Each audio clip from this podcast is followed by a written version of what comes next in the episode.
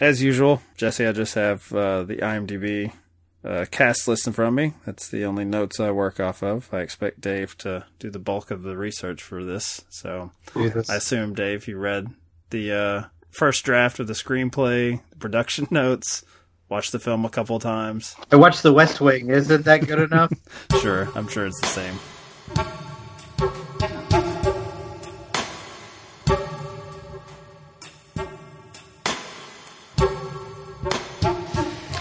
You're right. I haven't read it. If someone had asked me yesterday, I would have told them that the Quebec Conference was made up of six professional hockey teams. but what I do know is that it's time for the president to run for president again. Leon Kodak is as good as it gets when it comes to electoral strategy, and I'm certain he's told the president exactly what I'd tell him. You gotta nail down Michigan and California, where they make cars and airplanes and they burn plenty of fossil fuels. But if I'd read these 800 pages, I would have discovered that it's the burning of fossil fuels which is mostly responsible for global warming, and that the 20% reduction recommended by the GDC is a necessary first step toward arresting the catastrophic greenhouse effect, which has gone unchecked by this administration. It's really Susan, I promise you, the White House Chief of Staff will not let us leave here until he's broken the bad news. I'm afraid Sydney's right, although not about Michigan and California. The president has asked me to convey to you that he's sending his energy bill to the floor with a call for a 10% reduction. Now, the president is willing to go it alone on this, but he's asking for, and frankly, he's expecting the full support of the GDC.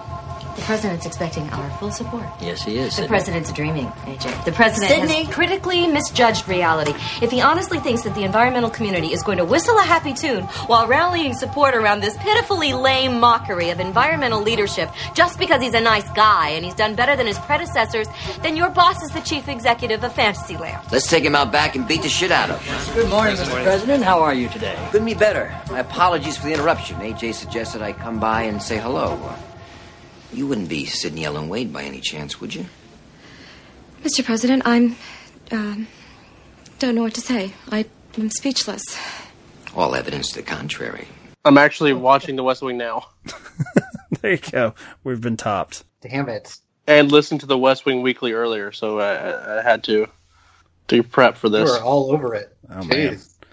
I'm a Sorkinphile, man. All right, so joining us this week is an Aaron Sorkin superfan, or at least he's led me to believe.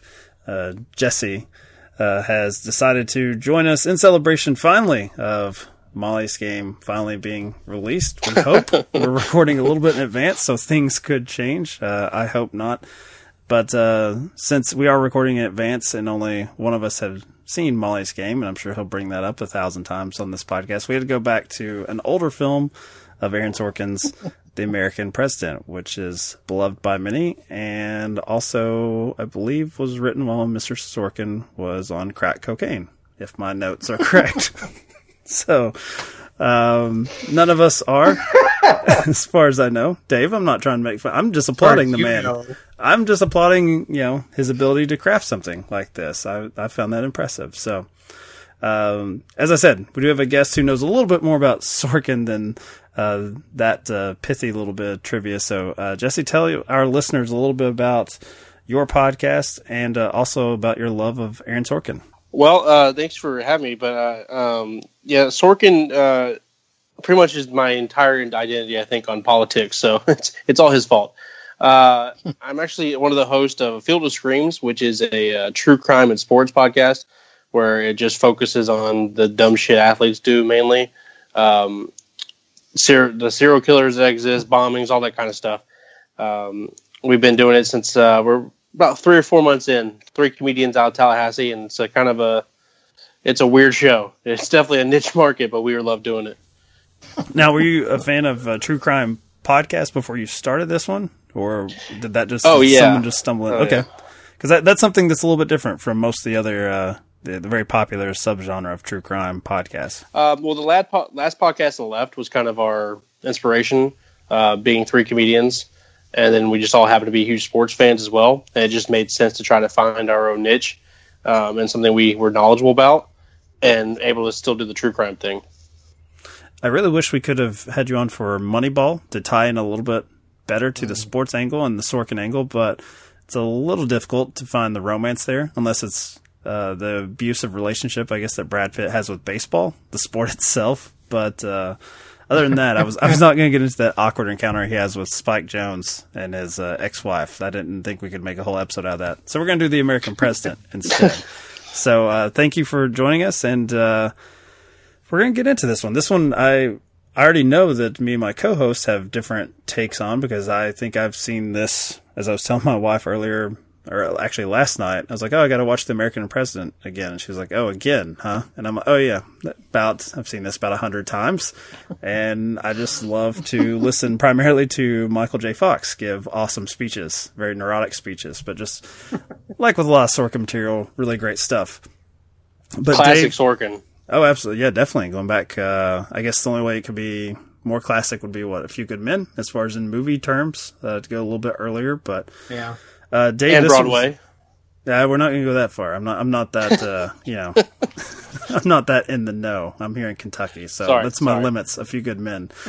Uh, Dave, this is your first time. So before we get into the relationship angle, uh, thoughts on this? Your first experience with the American president? Yeah, you know what? If you had told me, you know, you're going to watch this movie that Aaron Sorkin wrote a romantic comedy, uh, and you're going to love it, I would have been really surprised because I like Aaron Sorkin a lot. But romantic comedy is not exactly his wheelhouse. Um, and obviously, as you watch this, you can see the West Wing. But I think this movie really works just as a romantic comedy itself. I really enjoyed my time with it. I, th- I thought it was great. I thought it was everything a romantic comedy should be. It was light. It was enjoyable. You cared about both the, the romantic leads. It was good stuff. I'm glad you brought up the romantic leads because that's what we do here on the show. So that's a natural transition. I should probably name the characters here for the people yeah. that have not seen it. The uh, you're welcome. Yeah, yes. the the the freaks like you out there who have not seen this great film. So uh, we have Martin Sheen, but he's not playing the president this time. It's Michael Douglas as Andrew Shepard, and it is about this relationship that he forms uh, as a widower, uh, first time dating uh, as the president, and he meets a lobbyist played by Annette Bening, uh, Sydney Ellen Wade, who has been hired by this uh, environmental group. And uh, the meet cute here is her taking the president to task for his inaction, uh, thinking that he's not in the room when he walks in behind her, which is kind of tropey, especially for comedies. And uh, she she really dresses him down uh, before he makes his presence known. And that's about the extent of the meet cute because it seems pretty quickly that our president here decides that he likes uh, the cut of her jib. Really, it just I guess he just likes, as he says in the film later on, her sass, and decides to uh, pursue some sort of relationship with. Uh, Sydney. Um, maybe it's just professional at first, but that's something that I think I always forget about this film is how quickly he seems to take a liking to her with not much background. He doesn't seem to know too much about her, even though she's in the political sphere. So we'll start with our mm-hmm. Sorkin uh, expert. Jesse, what do you make of the meet cute here? And do you like that Andrew Shepard is so immediate in his pursuit of Miss Wade? Well, along with it being a classic romantic uh, trope, as you say, it's a classic Sorkin trope. The first episode of The West Wing actually starts with people arguing about something and the president walking in without them noticing and then having a huge speech.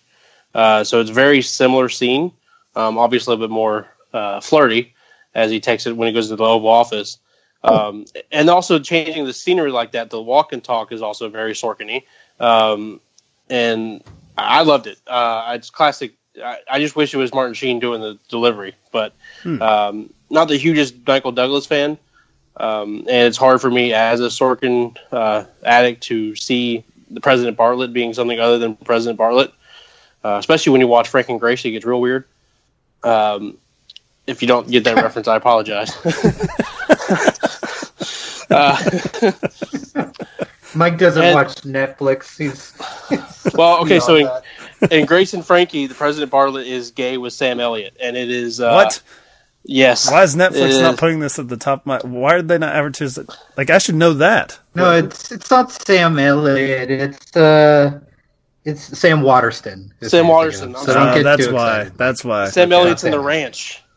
Oh uh, no! Another yeah, Netflix. that's why no one cares. It's just still Sam. I mean, I'm like, well, why is the guy from Law and Order with the president? And it, it's it gets weird. Hey, um, the the one I think the one thing about how quickly it moves is like my I had my wife watch it um, with me because I'd watched it you know hundreds of times already, and she's like, "Why does it move so fast? This is this is really strange. Like Mhm. he's always just going to move that quickly. He's the president. He's just going to like say f it, and I'm going to go for it. Yeah, maybe out of character a little bit for a president. The movie itself is really fast. I mean, it, I mean, it's still almost two hours, but uh, I feel like every time I watch it, and maybe it's because uh, somewhat what you allude to. If you're a West Wing fan and you're uh, reappraising this, uh, you're used to long character arcs, and this, you know, the whole relationship at a certain point does start to feel like a montage, especially when we get into the um, the decline of it, the attacks that this relationship gets from the outside, uh, which is basically handled with um, coverage from televisions and you know just different little clips of them appearing together, like through a window, having a dinner date, and just the journalists peering outside, which is kind of creepy. Uh, but I think I I like that the flirtation here is expedited. What what about you, Dave? I like that the president knows what he wants and goes after it. Yeah, I kind of like that too. I like how immediately flirty it is. And we've talked a lot on this podcast about movies that sometimes survive on the charm of the lead actors. And it's one of those. I think if you have some, someone other than Michael Douglas, that it might come off just a little bit creepy and a little bit too aggressive. But even the way he enters the room, like he kind of he lets everyone else in the room know that he's there and to not let her know because he kind of wants to play this trick on her for whatever reason and it's cute and it works. And you know move off into the into the oval office. Like it is i like i like the interaction between them. I think you can see the spark right away. And if i can see the spark as as the audience member why are we wasting time? We might we might as well expedite this. So i'm glad they don't kind of dance around it too much and they bring it up right away One thing I thought about, especially given the, the certain the climate we're in, in particular with, with Hollywood, is the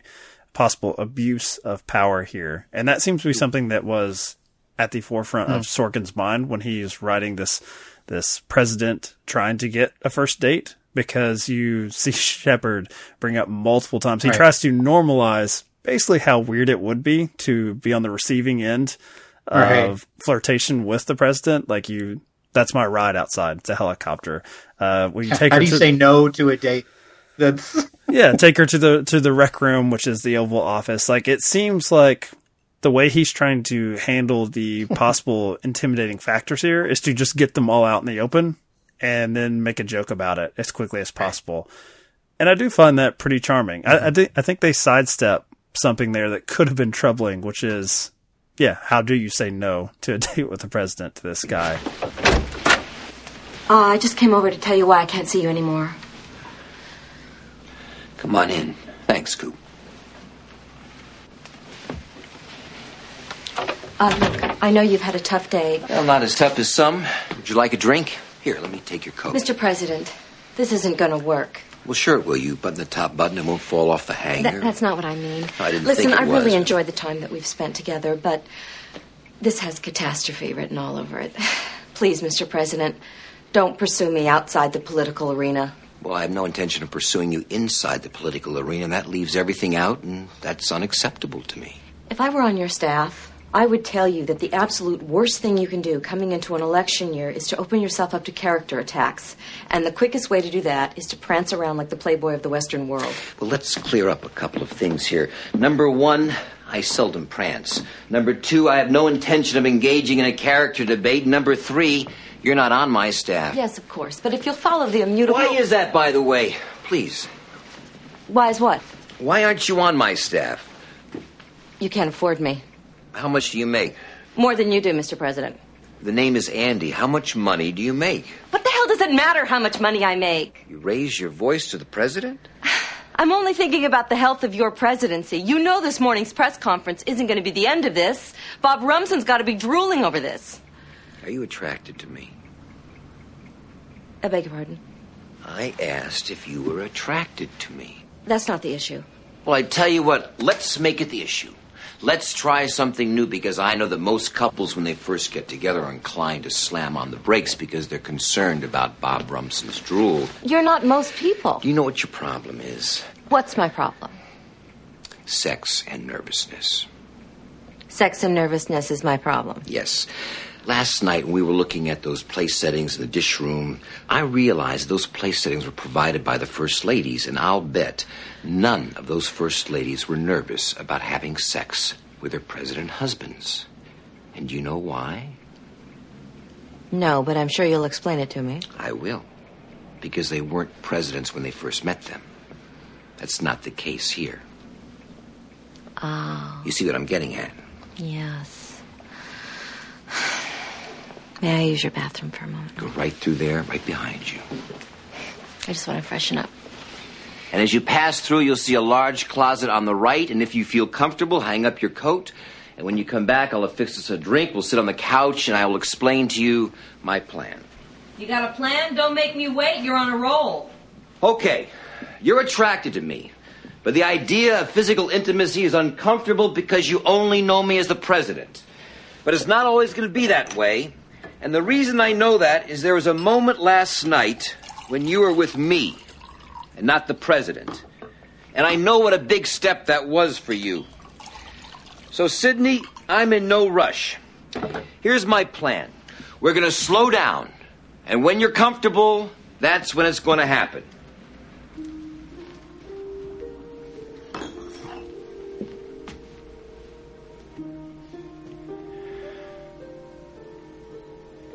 Perhaps I didn't properly explain the fundamentals of the slowdown plan.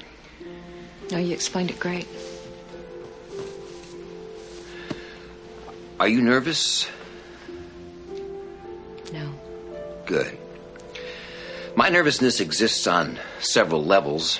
Number one, and this is in no particular order, I haven't done this in a pretty long time. Number two, uh, any expectations that you might have given the fact that I'm, you know. The most powerful man in the world. Exactly, thank you. I think it's important you remember that's a political distinction that comes with the office. I mean, if uh, Eisenhower were here instead of me, he'd be dead by now. And number three. I, I think she also plays it off well.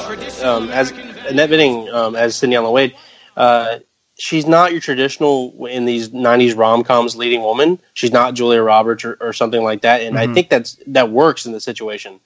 I think it, it makes it even more of a meet and cute eh, because it's not the traditional looking couple. And I, I'm not trying to downplay her or her, her beauty or anything like that, but I just think uh, she fits the role of what, what you would think that someone in that position would look like. Unlike if you would have put someone like uh, Julia Roberts or um, I can't think of anybody else right now into, into that, that early '90s that trope, I think it would have been like, oh, of course, that's who he's going after. This made way more sense because it did seem more spontaneous. It would have looked a little bit more like um, version of like dress up, like j- just not to hammer Yes. Julia Roberts, but it's like it's Julia Roberts as something political. Like you wouldn't really necessarily believe her position, whereas Annette Bening, as you said, beautiful woman, but does seem like she's part of that world or could operate in that world. Right. And I, I do think that's important. I also think it's important that she has to she has to play this stargazing part to a certain extent, but then she has to like reclaim strength, and they just make that a part of the character. Like they make that something that she has to constantly remind herself. Wow, I'm talking to the fucking president. Well, I'm having dinner with the president, but then the character is like, I still have a job to do here, and that's it is a very cute concept, and I think it really works for a rom com because I, I like that. You know, it's not like an internal battle as far as will they or won't they, because I think Sorkin's smart enough here to have her out herself multiple times, being like, "Yeah, I'm into you, but this is a weird situation," and he says the same thing, like, "Yeah, this is probably a bad idea, but I want to do it." I also Yeah. like that her whole identity isn't just based on the romance. Like Mike, you brought up the fact that she has a job to do too, and they have these montages later in later in the film where she's still doing her job and working really hard and expecting, you know, the the president to stand by his word regardless of their relationship. Like, so she's doing her best to kind of keep those worlds separate and still and still do her job kind of on on both of those going on at the same time. Dave, you have just uh, brought us to the breakup, and since you're such a you know, depressing man. You had to just, you know, expedite the flirtation process and the charming elements and get to the part where the characters are crying and uh, feeling like a couple of failures. So, yeah, this is, uh, I, th- I, believe this is the stuff that when I was reading about this film, uh, I, I didn't know that this was Robert Redford's idea, or I guess it was just his, like, in as much as his idea was, hey, I'd like to play the president who is dating someone write a script for me about that. that's that's the gist of what I read. Yeah, and uh, apparently when Rob Reiner came on the project, he was far more interested in um, injecting some political back and forth. And there's it's strange, maybe even more so now. Uh, in particular, when it comes to the uh, the assault weapons and gun rights, I think this is probably even more of a hot button film than it was in in '93. Yep. Does he say I'm going to take the guns? Essentially, that's. I mean, at that's point in this movie. That, like, that's like the, the rousing rah rah moment too, and it's like, oh, I don't know, right? I don't know if that plays as well today. I don't. But anyway, the uh, yeah, we we'll just have to. I know we've already gotten some hate tweets from some crazy nut job who thinks this is a political show, so we're just walking into oh, that that's one. Right? Yeah, yeah. That was on our forgetting Sarah Marshall episode. So Goddamn right. You are welcome, Twitter nut job. Here we go. Um, but yeah, so Sydney, as we said, has a job to do, and uh, there is one moment where it seems a bit underhanded, where the president is made aware of a way he could use her success at her job to benefit him uh, by doing a bit of political horse trading to get the votes that he needs for this crime bill that uh, will negate all the efforts she's made for this uh, environmental piece of legislation to be introduced. And um, I think this is one time where it doesn't feel trumped up. This would be something that mm-hmm. would be incredibly painful if you felt this sense of betrayal from your your partner, um, where the, the professional is meeting the personal, because um, is this almost ultimate devaluing of her as an individual. Like she she states that mm-hmm. she's now she's now a punchline she now has no political power or clout. And the way she's introduced in the film is with a lecture from Frasier Crane's dad saying politics is perception. and so, you know, or, or I should say the, the dad from Say Anything. I don't know if that's, uh, he's a, he's also a little lectury in that That's better well. for our show, I think. Yeah. We'll, we'll get yeah. to Say Anything one day. It won't just be the logo of our, of our podcast. Uh, but yeah, this was one time where I'm like, oh, that's going to be tough to come back from. And I bet the only way you can is if you're the president and if you can uh, give a pre State of the Union address saying, I'm sorry. And uh, we'll get to that in a moment with the grand gesture. But uh, Jesse, what, what did you uh, think of the, the breakup here, the, the way it played out between Andrew Shepard and uh, Sydney Ellen Wade? It's a, another classic Sorkin trope. Um, in many West Wing episodes, they, they have a ethical conundrum. Like we could do this to score political points if we put this in a drawer. Should we do it? Um, are we doing? Is this bill just uh, like there was an, a whole storyline in in West Wing about a weapons bill that actually had no teeth, very very similar to this, and then also putting a piece of legislature that the other side didn't want in a drawer for votes. It happens a lot in the West Wing. Um, and it it works every time because that's one thing about Sorkin. He uses a lot of the same things over and over again, or what we call Sorkinisms, and they seem to always land. Um, especially when you have a, someone like Michael J. Fox makes the big speech about, you know, this is what you should be focusing on, this is what you should be doing. It's another thing you see in Sorkin writing a lot, and of course it works because yeah, he knows what his fastball is, and he didn't lose it, and he still had it in, like an extremely high fastball at 93. Crack and cocaine, baby. it's something, man, but it, it, it worked, and her Dwight Gooden fastball. oh yeah, there we go. Her... Jesse, go ahead and drop another promo for your podcast. I know we'd get some sports in here. We'd get some sports talk. There you go. That's right. A nice dated sports reference. Yeah. Uh, her um her reaction, like you said, it, it it's it does see it feels really real about really real. There we go. There's some great Sorkin language there. Uh, it it feels very genuine that there goes her whole career. That she'll be an empty shirt from now on. She'll never be able to find another job because she trusted him, which was in in in uh, Washington's your first mistake when you trust any politician.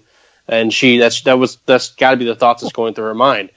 Like I screwed myself here while I was worrying about screwing the president. So um, that was a double entendre for you. and uh, Hi. Oh, my. you can in the when she's looking for her It's always sweater. a good one when you, can get to see point it. it, out. uh, when she's looking for her sweater in the the, the bedroom, it's an incredible scene because I'm like, oh, that's how exactly how me and my wife fight. This is very believable. Is it always that high stakes? That's the I don't know. That sounds very stressful, man. My life Yes. is over. Yes, I'm the president. and She's a political operative.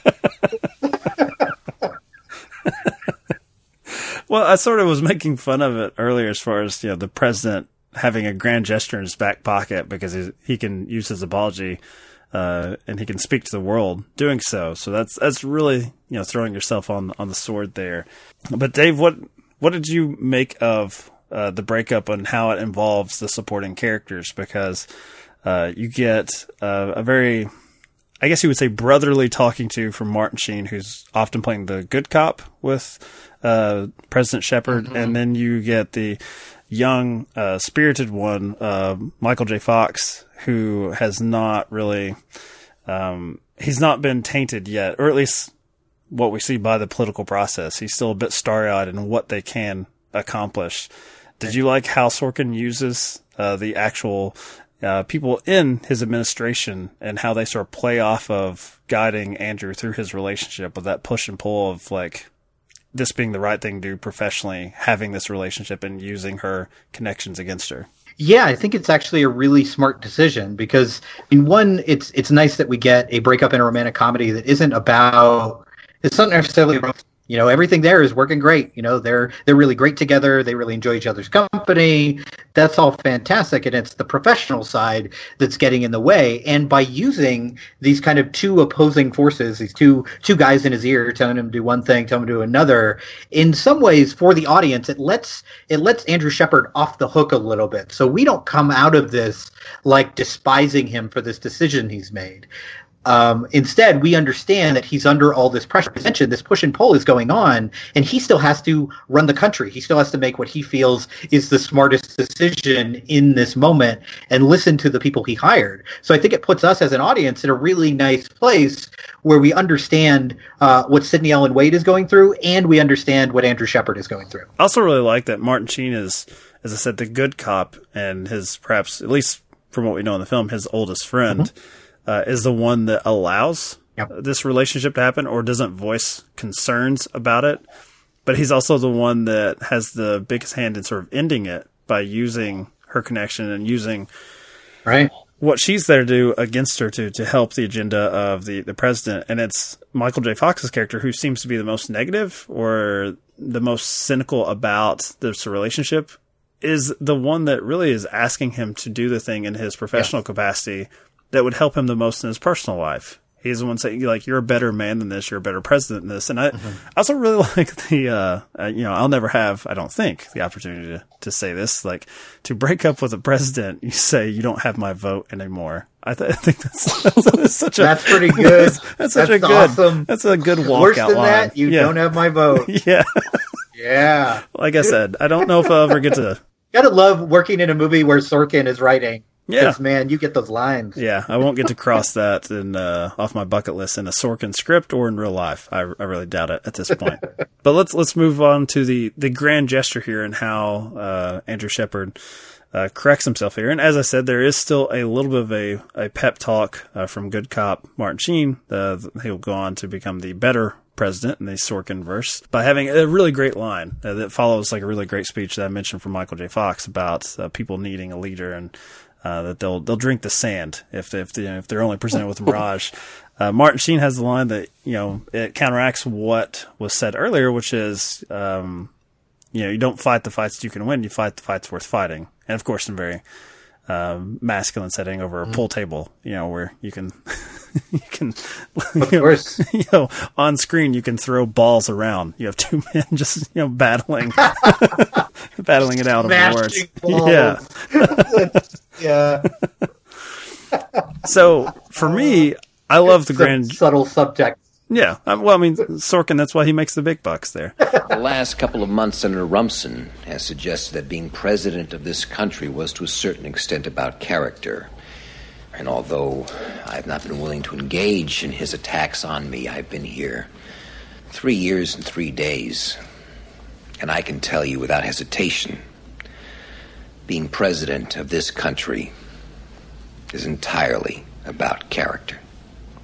For the record, yes, I am a card carrying member of the ACLU, but the more important question is why aren't you, Bob?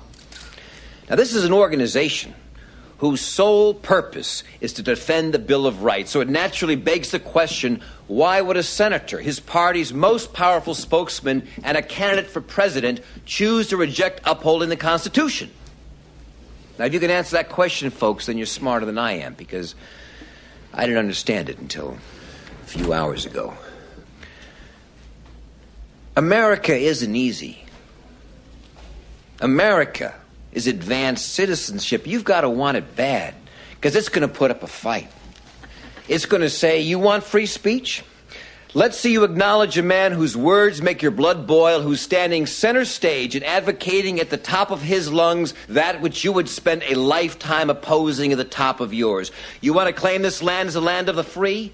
Then the symbol of your country cannot just be a flag. The symbol also has to be one of its citizens exercising his right to burn that flag in protest. Now, show me that. Defend that. Celebrate that in your classrooms. Then you can stand up and sing about the land of the free.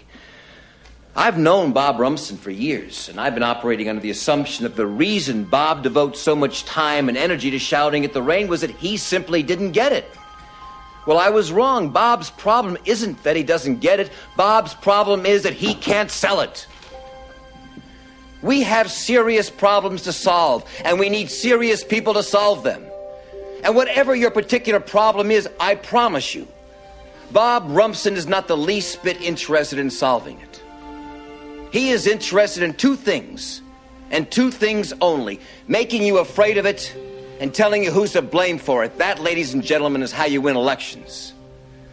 You gather a group of middle aged, middle class, middle income voters who remember with longing an easier time, and you talk to them about family and American values and character.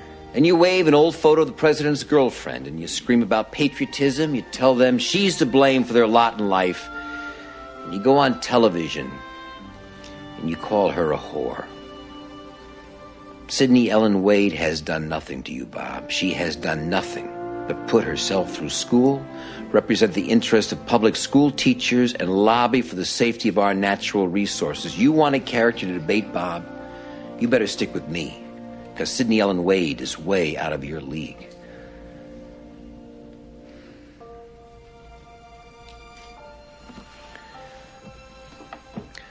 I've loved two women in my life. I lost one to cancer.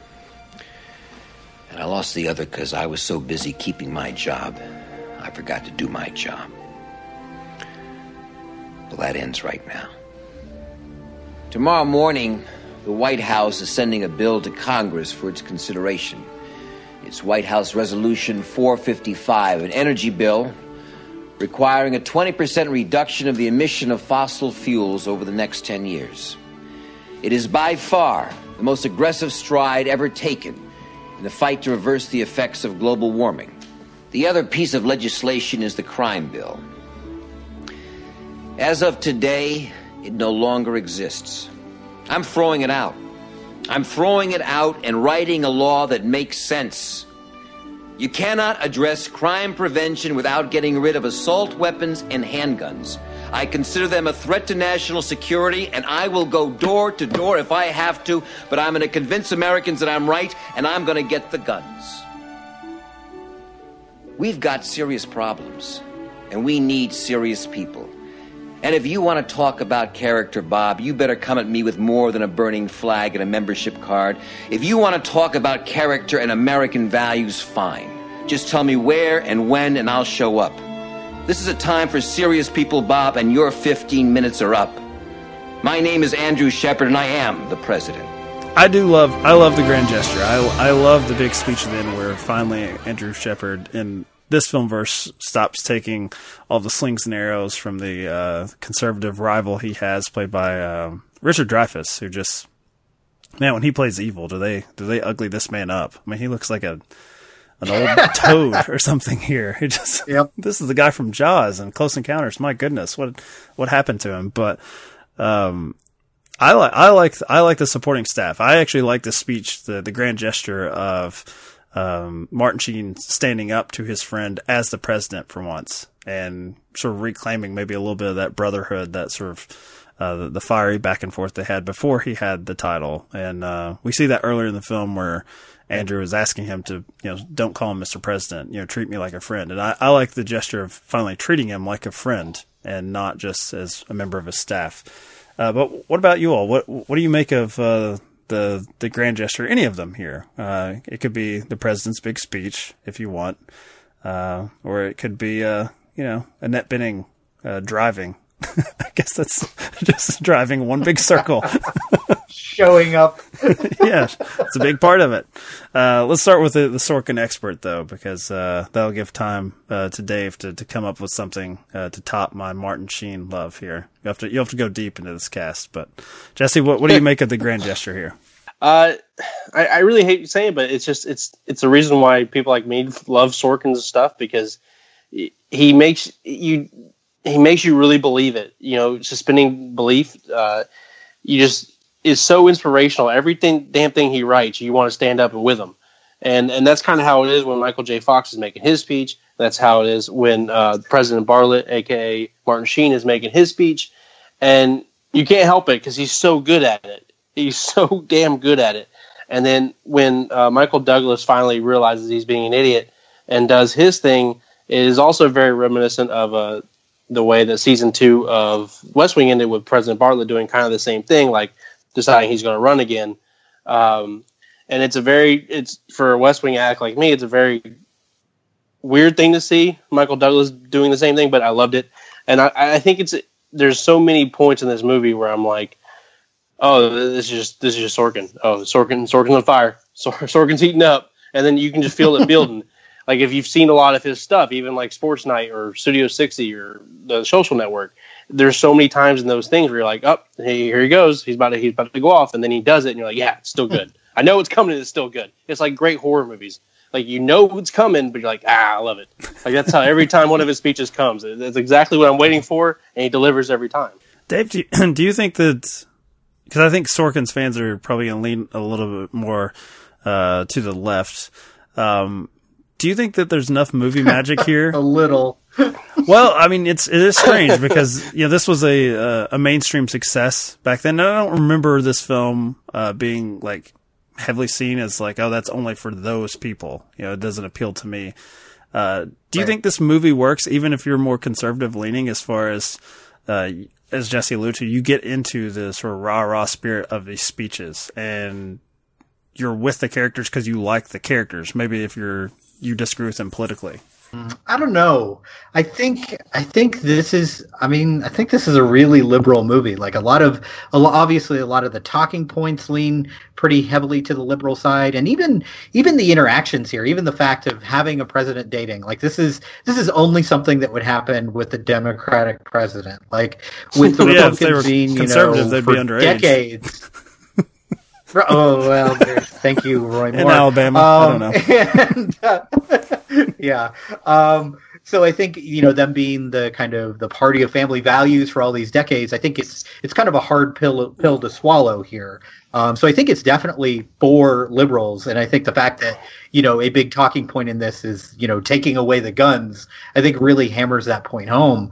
But I think in terms of the grand gesture, like for me, it's that last speech because it does it does two really important things. One, it it poises Andrew Shepard as someone not to be messed with. Like him dropping that final line of "I am the president," I think really works. I mean, Sorkin really. I mean, you kind of uh, Jesse, you kind of mentioned this that he knows how to build uh, not only within this speech but within this movie, and it's you know you compared it to a horror movie. To me, it's like an action movie. You never want to have your best action scene in the very beginning of the movie or in the middle. You want to save that for the climax of the film. In the same way here, this speech has to really land because if it doesn't, I think the movie kind of falls on its face. But the other important thing he does is take a moment in his speech as as Mike you were talking about he has the opportunity here. He's got the kind of the uh the kind of uh, ace case up his sleeve where he can you know defend the honor of Sydney Ellen Wade to the nation. And for him to say like oh you want to get in a battle of character with me? That's fine but you better not come after Sydney Ellen Wade because you know you're not in her league, and it's you know it's a nice little moment where you can tell how much he cares about her, and she gets to hear that, but it still works in the kind of the the political nature of the speech. It doesn't seem that outlandish. I mean, it also helps that he he drops the "I've loved two women in my life," and she makes that that very short oh, list. Oh, that's there pretty good to the public. Yeah, professing my her dead love. wife and Sydney Ellen Wade. Yeah. Does anyone hate the Sydney Ellen Wade thing besides me? I, I, I just the name. I, I mean, I'm from Hmm. the South, and we use two names for everything. Uh, He Everyone calls saying them first and over middle and over again. All over and over and over. I'm like, Jesus Christ! Can you just call her Sydney? Like, why? Why do we have to do Call this her all the time? Sid. Like Yes, It does. It does Like, set her up as a possible uh, assassin. I thought. or, And or serial killer. yeah. Yeah. Right. Yeah, it does. John Wayne Gacy, Sydney Ellen Wade. It's Close. They're the same. Pretty much. Um, well, I mean, she does. You know, to go back to your horror movie analogy, you know, she's there. She's right there outside the door in the Oval Office. I mean, uh, as I said, her her big grand gesture Just is to just right in. just to show up. Just Um, to show up the White House. no pass. Nothing. Doesn't matter. I will say, I mean, I'm making fun of it, but I do like that, and it is, of course, has to be verbalized. But by her being there so quickly, you know, it does show that she she was ready to to to fall for this man. Like she she was already willing to concede or put aside, you know, their their differences professionally, and she wasn't. It wasn't that she had to hear, as she says, that the oh good. Yeah, we're gonna put this bill back on the table. Okay, I guess uh, I guess we'll continue this then, because I think that would that would be hard, and, and it's a balancing act, a balancing act for the audience to to kind of set that aside because it is so important to their relationship. It's how they meet. It's why they break up. You don't. I don't think you want to be totally comfortable with this this woman just giving up her career for this man because he he like came to his senses. So I, I do like that it's sort of interjected, but we don't really know. The movie's over with so quickly. I mean, it ends with flowers. I mean, this is this is pretty much like it is embracing the fact that this is a romance film, and I'm guessing that's what Redford wanted in his original pitch of "I'm the president and I date." Can we uh, I talk give about roses. her transformation? Perfect. What's that? I'm sorry. Can, can we talk about her transformation when she first gets to the White House on the first day? She tells the the security guard where she's from and she's never been there before. She's all doughy eyed, and then she does the state dinner, and you're like, oh wow, she cleans up now. Oh, she's all pretty and witty, and then to this where she just shows up at the White House.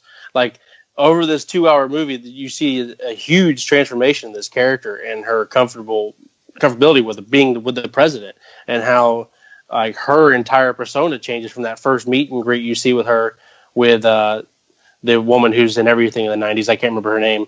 Um, when the first time the White House is when, when we have this big reveal that she forgives him.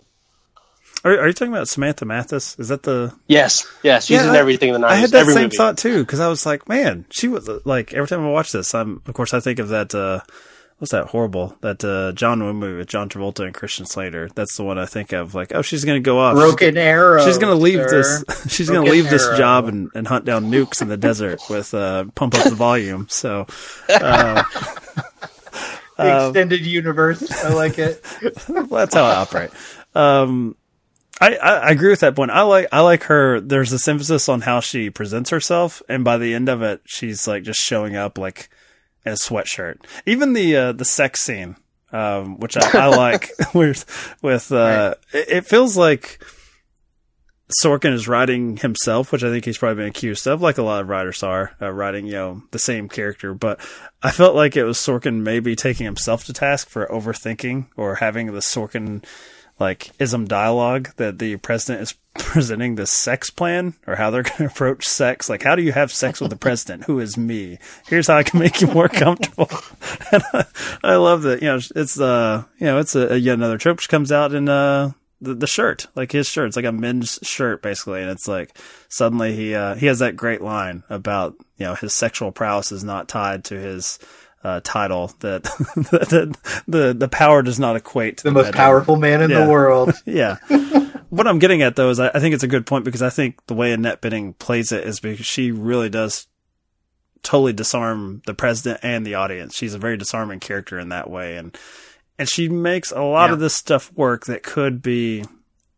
It could be an issue, I think, for like a female lead in this romance, especially dating the president. She makes it very endearing and very likable. The only other A list Yeah. back then I think it would be good at would have been like early '90s Sandra Bullock, like when she was in The Time to Kill. Like you believed her in The Time to Kill, and I think she could maybe pull this off.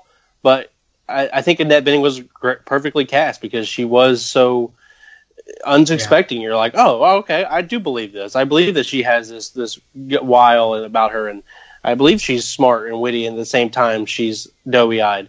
It was very believable portrayal by her.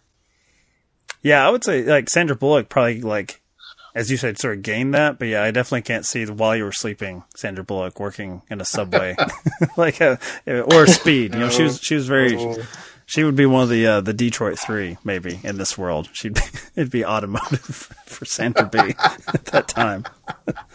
I like it. Um, all right, so that's enough of uh, the, the Mike's weird cinematic universe. But uh, uh, the, the other thing is, we talked a lot about Sorkin. Does this one hold up?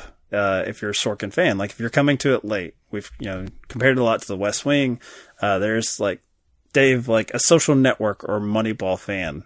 Do you think they'd go back to this and get as much out of it? I think I don't think so because I think this is. is So negative. You can, knew it. yeah, you can hear Sorkin in this for sure, but this is definitely to me the lightest Sorkin just because of the genre it is. So if you're used to like Moneyball and Social Network and even The West Wing, some of this can feel a little bit frivolous, I guess. Like it's still an enjoyable movie, but one you have to be in the mood for, and that mood isn't necessarily just I like Sorkin. You don't like the obsession with flowers? You don't like the the callback to to the president and his quest to get flowers? The dogwood. Yeah. Jesus. I liked all of it. I like that he he has the, the ultimate. It's a little you know- much. I liked it. I've got a rose garden, and he like drops the mic. He like he gets in this like this. If I'm Cute. if I'm Yeah. this assassin, uh, Sydney Allen Wade, I'm like, what is his obsession with fucking flowers? Like, why does he? why does he keep bringing this up? What is happening? Uh, but no, I obviously for me it, it holds up because I revisit it uh, almost on an annual basis. I just I just think it's it's fun. I just I just like I like hanging out with these people. Uh, I, I like movies about nice, earnest people, and that's this. I mean, even though they're incredibly powerful and they're going to come take my guns, they still seem like they're going to be nice about it. So Jesse, let's get you out of here. You know, and uh, we'll we'll shout out back to your your podcast where I'm assuming guns can come up. It is a true crime show, uh, and and there are sports. So you know, if we can ever make that Moneyball episode work, we, we know just the man to call. But uh, tell people where they can uh, follow your podcast, follow you, and listen to your shows. Uh, well, so Field of Screams is on all the main platforms: iTunes, Google Play, all that kind of stuff. I uh, I have the technological prowess of like an 80 year old man, so I'm not really up on all that. Uh, but yeah, we cover uh, anything from Aaron Hernandez to the '96 Olympic bombings to Mike Vick. Uh, we're we're all over the place, and um, I think one one good crossover may be the new uh, Tonya Harding movie that's coming out, starring Margot Robbie. There you go. Uh, yeah. yeah, we're we're gonna cover the, her soon, even though I, I'm not really I don't really want to because it's been it's been beating the ground pretty hard. Uh, but not, not a lot of great rom coms about crime and sports, uh, surprisingly. No, Yet. yes, challenge accepted. Somebody call Sorkin. Thank you for listening to another episode of The Grand Gesture. If you would like to follow us on Twitter, Facebook, or Instagram, we are at Grand Gesture Pod. Hopefully, you're already subscribed on Apple Podcasts or your pod player of choice. If so, you will get our very next episode, which will be on You've Got Mail, which, if you've listened to any of my previous podcasts, pretty much any of them, you'll know how much I love this movie and how much pain it's going to cause Dave to have to listen to me rattle on about it for 40 minutes. But at least it's got Tom Hanks, so he'll survive, and so will you.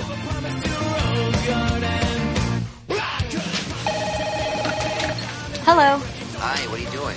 Uh, just trying on dresses. Listen, I feel terrible, but I'm gonna have to cancel our date tonight. Another woman? Oh. Gotta go to St. Louis to avert a massive airline strike. Boy, if I had a nickel for every time I heard that one. Well, thanks for understanding, and I'll call you later this evening. Okay. Bye. Boy, I hate doing that. She was trying on dresses. I tell any girl I'm going out with to assume that all plans are soft until she receives confirmation from me 30 minutes beforehand. And they find this romantic? Well, I say with a great deal of charm. Look, look, there it is. Carmen's House of Flowers. Hey, Coop, we gotta stop. What? I gotta get her some flowers. Here? Now? Well, that's what men do when they break a date. That's not what men do. I know no men who do that. Hey, Coop, I'm gonna hop out at the flower shop. You gonna hop out, sir? No, he's not hopping. No, no hopping, sir. Stay in the car. I'll get the flowers. Then it's not gonna be personal. At least let the agents do a security sweep. We don't know who's in there. You think there's a florist in there planning an assassination on the off chance I might be stopping by? It's possible. But there always be someone there to pull you out. And you know